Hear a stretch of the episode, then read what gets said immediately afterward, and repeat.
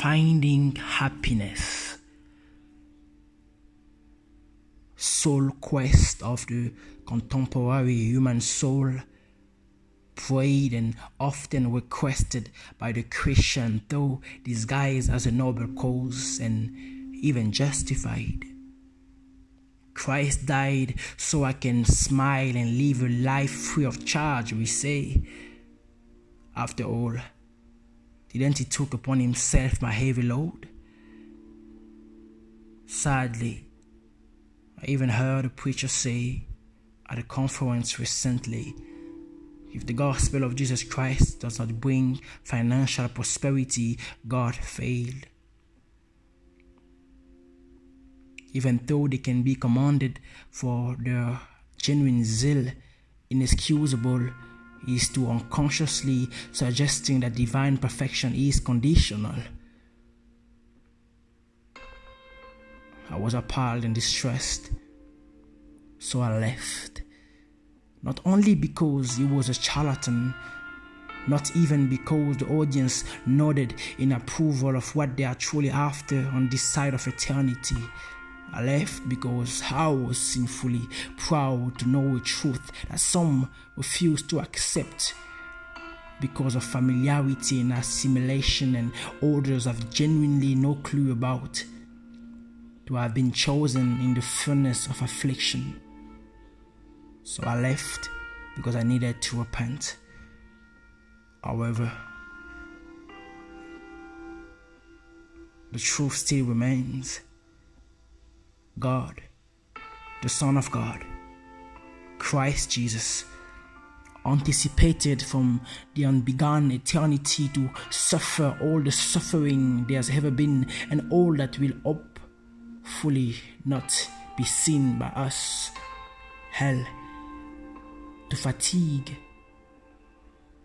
he has chosen to sweat as a carpenter and be crushed by the awful pen of a splinter in the palm.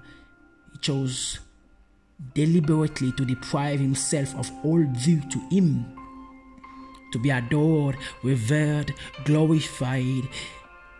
It was fitting that God, for whom and through whom everything exists, should make the pioneer of our salvation perfect through what he suffered and somehow we think that all we got to do is to claim and declare, prosper, and post wonderful filtered pictures of holidays at the beach. Oh, I almost omitted. With a quote from the Holy Scriptures as a caption, we will not want to forget to thank the benefactor by giving him some outreach publicity Oh, that Moses will testify unto us how he chose to suffer oppression with God's people rather than to experience the fleeting enjoyment of sin. That Paul, filled with the Holy Spirit, will instruct us more about the privilege not only to believe in Christ Jesus, but also to suffer for Him, our Lord to rejoice in choosing to do so over our own dreams and plans.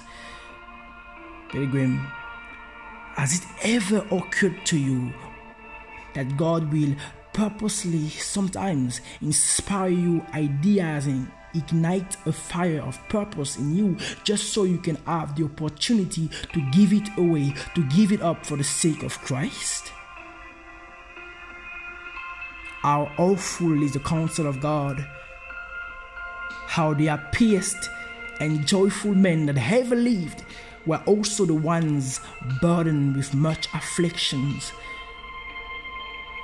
So think it not strange, therefore, Christian pilgrim, if today God deigns to bless us with a sense of pardon sin, perhaps tomorrow He will distress us making us feel the plague within, all to make us sick of self and fond of Him.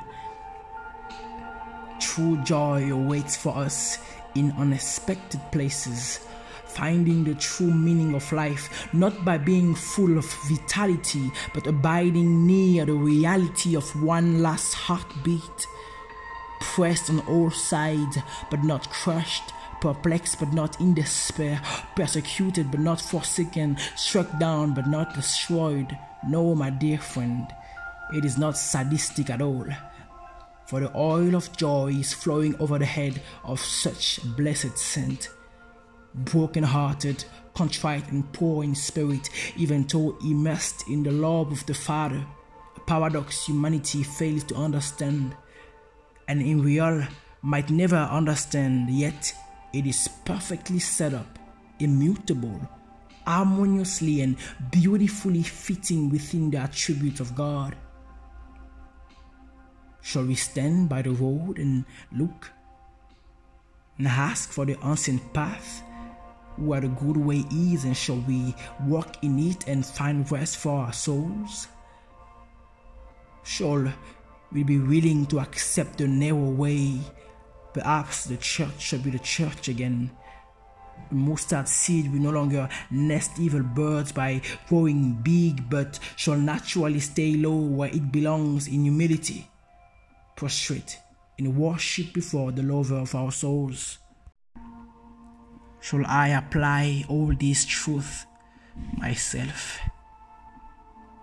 Dear conscience, it is my greatest desire God is my witness that as I write this telling, my passions and my feelings, along with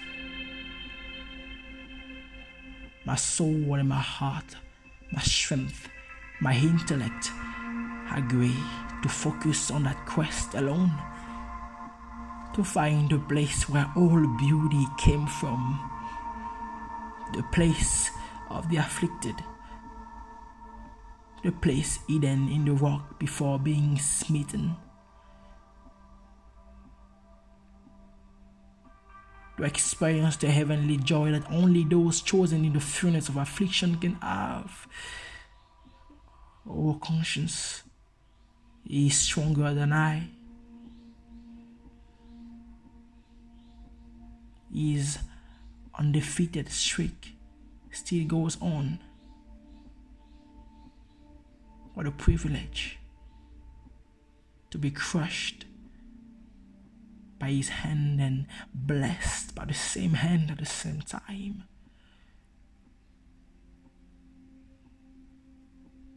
Shall we not miss it, O oh God? We must not. To behold the beautiful grace you have given unto us to live by it, to find love in the midst of darkness, light, joy, to be chosen, to be afflicted